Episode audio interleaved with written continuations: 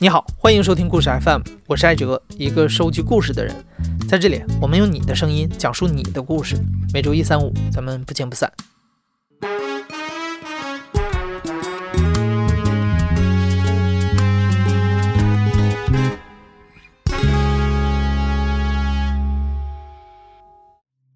故事 FM 团队有一个特别的嗜好啊，我们特别喜欢收集在世界各地坐牢的故事。你可能听过我们之前制作的在中国坐牢的故事，在美国坐牢的故事，在叙利亚坐牢的故事。那今天呢，我们这个铁窗的泪系列啊，又新增了一个国家——印度。讲述者是二十四岁的小康。小康曾经是一个混迹在尼泊尔的泥漂。一年多以前，他前往尼泊尔，在中国、印度和尼泊尔三国的边境地带做了好几个月的代购生意。小康很喜欢那边的生活，远离尘嚣，自由自在，还能赚钱。平时休息的时候，小康非常喜欢和朋友一起骑着摩托车四处兜风，但他没想到的是啊，骑摩托兜风也能惹出跨国级别的大麻烦。在十月二十五号的时候，一个朋友嘛，因为当时去尼泊尔，他天天跟我一块玩，他就说：“小康啊，咱们能不能再去玩上一趟？因为那个月的话，我签证正好是当年只剩了一个月了吧。”然后我就想可以呀，然后我们就看地图嘛，就决定去哪儿，在那个尼泊尔的首都加德满都的正南边嘛，它有个地方叫比尔干杰，它那个地方特别特别美，是个自然的动物园我对这一点特别感兴趣嘛，然后就到十月二十六号早上了嘛，就一块儿出发了。明明只有一百二十公里的路，骑了将近十三个小时，海拔起伏特别特别高。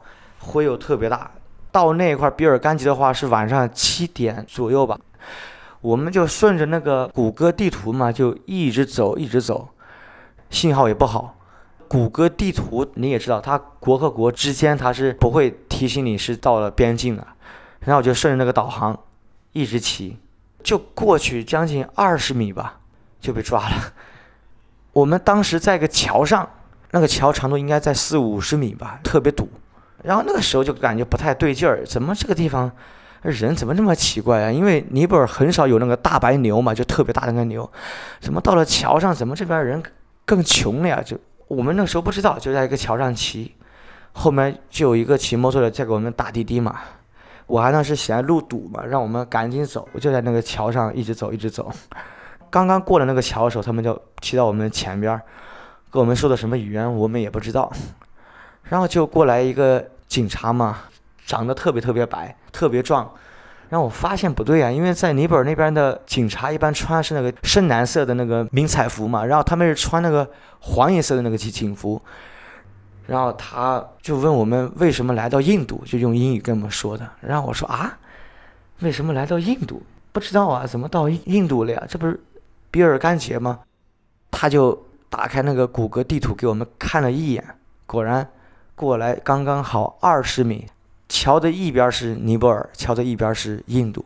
我之前在尼泊尔的话，有三个地方是在边境，我都能看到那个边境线，对面站的有警察，然后都没有人往那一块走，不像是我在被抓的那个地方，他任何提示牌也没有，就有一种请翁捉鳖的感觉，你知道吧？等我们下来之后，他就说你们到了印度了，你们会很麻烦，big trouble，就是他们说是个大麻烦。你们可能需要联系中国大使馆，然后那个时候我们手机已经全部没有网了。他们把我们先带到那个边防站，把我们的全身的钱啊、行李啊、包啊、身份证啊什么的就开始登记，证件全部都登记完之后，边防站的工作人员就联系了附近的一个派出所，把我们带过去了，然后就想办法蹭一下他们的热点。蹭上网之后，网特别不好，就给那个哥们儿留，啊，我叫小康。我那个哥们儿叫什么什么什么，然后就是你们赶紧联系中国大使馆，留了个言之后，他就把我们给关起来了。哎呀，那一晚我终身难忘啊！那一晚，它里边就根本没有打扫过，然后晚上那个蚊子特别多，还有那大白老鼠嘛，特别特别大的，然后晚上就在我们俩身边窜来窜去，窜来窜去，一晚上都不能睡，即使骑摩托那么累也没有办法睡。当时也没有心情吃饭，我们俩都没有心情吃饭。早上起来的话，又就来了个。官员嘛，问我们到底是来干嘛？你们中国的总理是谁？主席是谁？你们到这边有什么目的？你们说谎的话，你们是会坐牢的。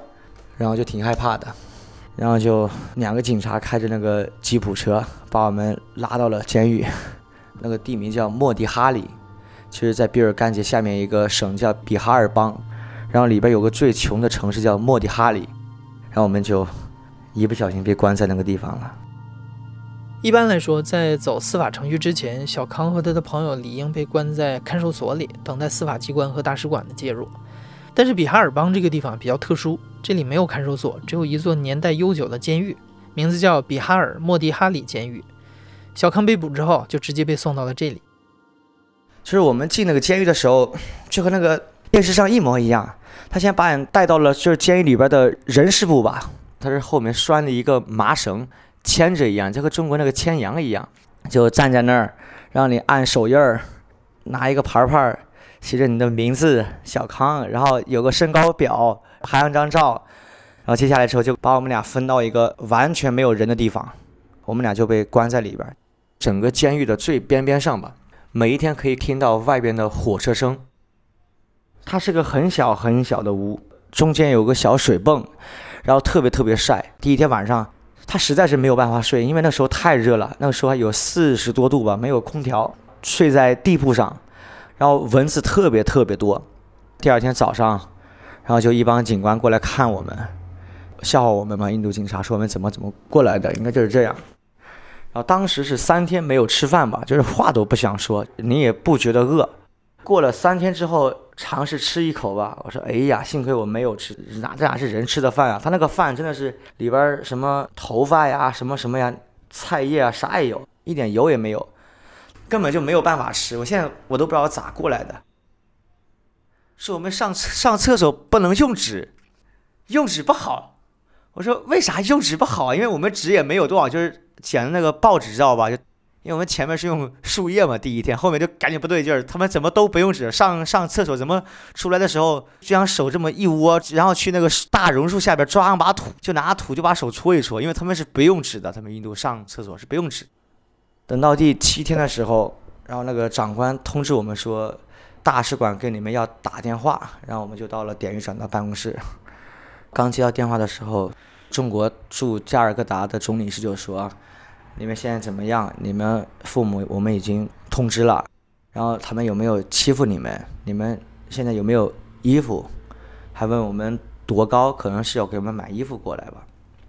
我就反问了一下，我说：“领事，我我们可能要被关多久？”他就跟我们说：“做好准备，最多两年。”当时我那个心情呀，哎呀，就是想死的心都有了。我说：“多大个事儿啊，要关我这么久？”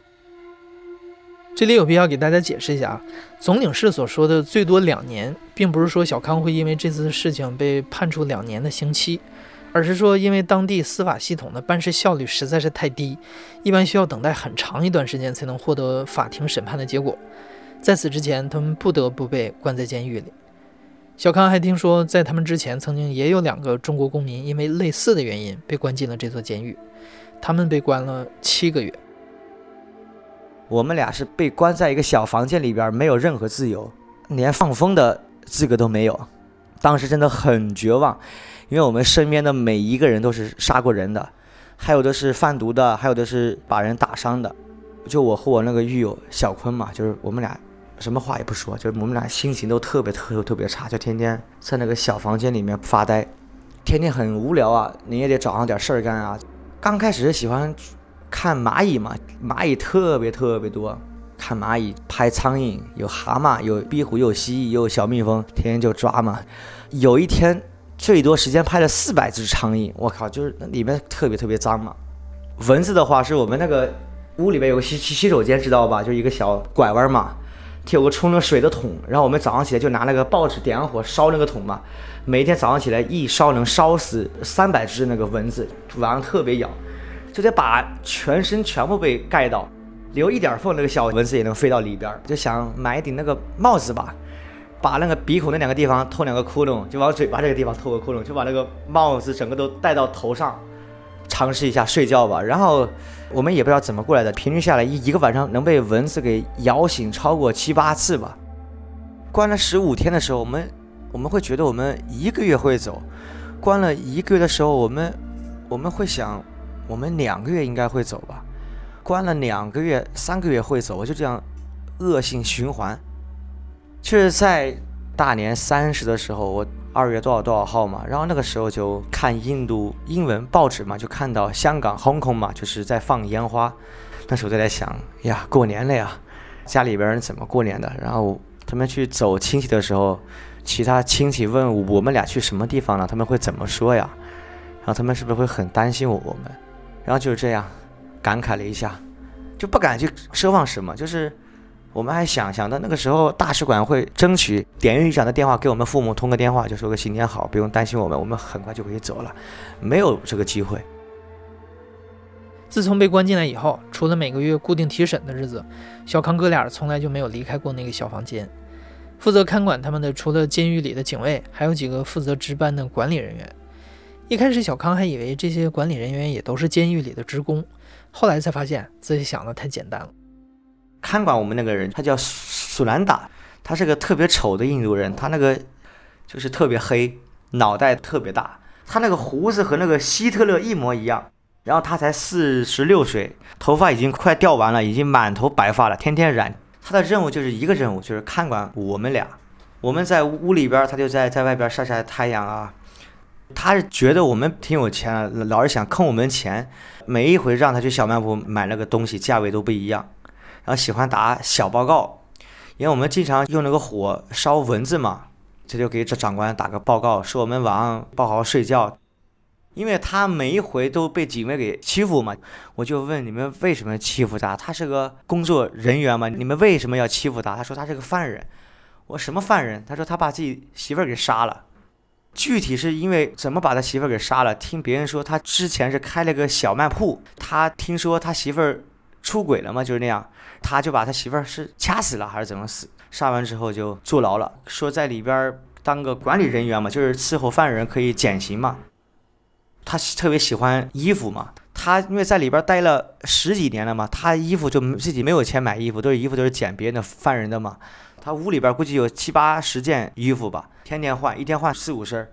大使馆来看我们的时候，给我们送了几件衣服嘛，因为大使馆给我们送的衣服相对他们来说已经很贵了嘛，他就看上我们的衣服了，天天说他特别冷，给我们暗示嘛。就给了他几件衣服之后，他对我还挺好的吧，就是我犯了什么小错误。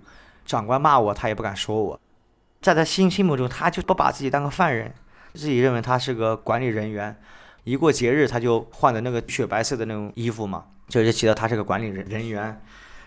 每一回有领导来看我们，他也换特别白的衣服。可是他忘了他是个犯人，每一回领导来，他都会被关到他的房间里边。可是他每一回都要换的雪白雪白的，可能可能是总会想。哪一天领导能看到我，知道我的存在？可是每一回都没有，就是这样。然后也没有人来看他，在里边挺可怜的吧？也。其实，在这座监狱里，像苏兰达这样的人是活得最艰辛的。他们大多数都被关在四五十人一间的大牢房里，比小康他们生活的更加没有尊严。同时，小康也逐渐发现，这座监狱里的另一半人过的是完全不一样的生活。就是我们被关了第四个月的时候，进来个小犯人，他说他是个学生。我说你怎么进来？说把人杀了，杀了多少个人？三十一个还是三十二个？一个小孩儿，十九岁，杀了三十一个人吧，就。然后他就说我爸是个长官，我家里面可有可有可有可有钱了，每一天会有七八十号人来看他，就觉得很多人是不一样的，有的人天天是连饭都吃不上。有的人天天是手里面全部是钱，就收小弟一样的。后面那个后花园里边，就是里边住的全部是印度人。我们到后面，我们才知道里边好大呀，后边住了有一千三百号人，小区楼一样。不过是每一个房间里面住七八个人，不像就是我们说那个大杂院，一个房间挤四五十号人，条件特别好，又有水果树，又有鱼，又有花儿，又那个寺庙。他们在里边有手机，可以吸烟。可以打电话，可以上网，感觉就根本不像监狱，知道吧？就它就像个老年活动中心，真的，一模一样。还有花花草草，还有个足球场，还有个那个棒球场、排球场，特别大。就那种混得好的大哥，在典狱长办公室里面就说说笑笑的，一点事儿没有；混得不好的，天天被打。我就亲眼亲眼所见一个监狱里边一个比较厉害的一个大哥嘛，他已经被关了十八年了，他每天还是挺开心的，用的还是全新的手机，穿的也是名牌儿，每一天手上也有人民币几千块钱。他们就是在里边不会管的，他们每个月的二十六号，小康都会被带出去接受提审。然而每一次都是失望而归，回到监狱里开始又一轮的等待。终于在入狱后的第六个月零二十一天，他获得了自己的审判结果。他们因非法入境被判处了七个月的有期徒刑，也就是说，一个多星期之后，他们就自由了。一个人在二百多天在国外被拘留，一点消息没有，你的性格已经被磨平了。已经不知道该怎么生气了，你也不，你已经不知道该怎么怎么开心了，就是想着赶紧回国。七个月零一天的时候，有个人来调查我们，就是来让我们填那个表。填完表之后，我们还要等，等了三天之后，有四个警察从德里过来来接我们，手续都办好之后就走了。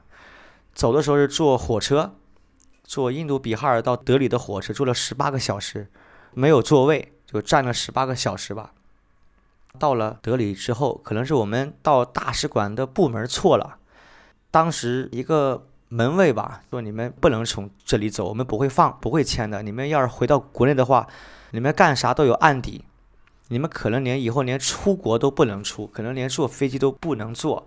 那我们该怎么办？”他说：“你们再回到监狱里边再待一个多月，想办法从尼泊尔口岸那边把你们给遣返。”我说：“我不等，就算我回到国内，我啥也没有。”以后有案底，他说你们这样的话就会跟一个当兵的逃逸一样，会很严重一样。我们说我不管，我们就是要走。然后那一天那个文件，他们就没有签。后面我亲姐说你们可能是去错地方了。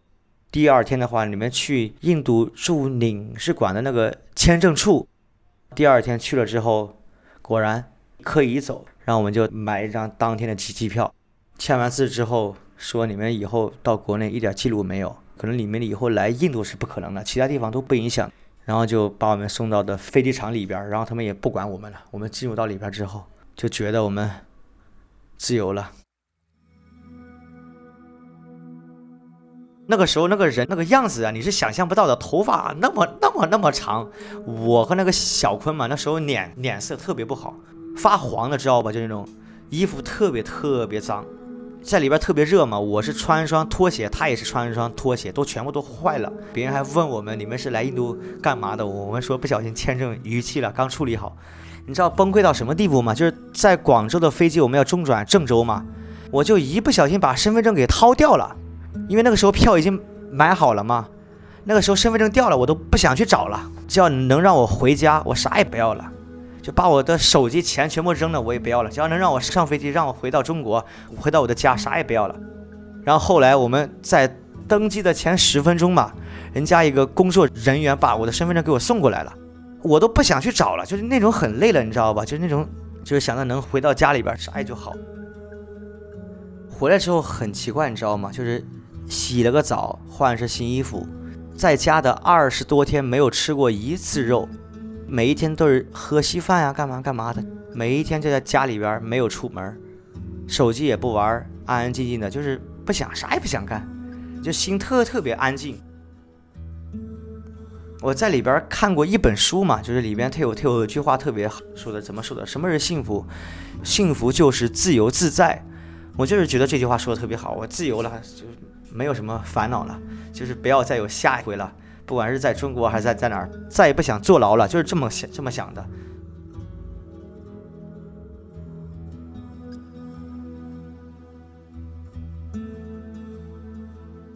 你现在正在收听的是亲历者自述的声音节目《故事 FM》，我是主播哲。本期节目由梁科制作，声音设计孙泽宇。感谢你的收听，咱们下期再见。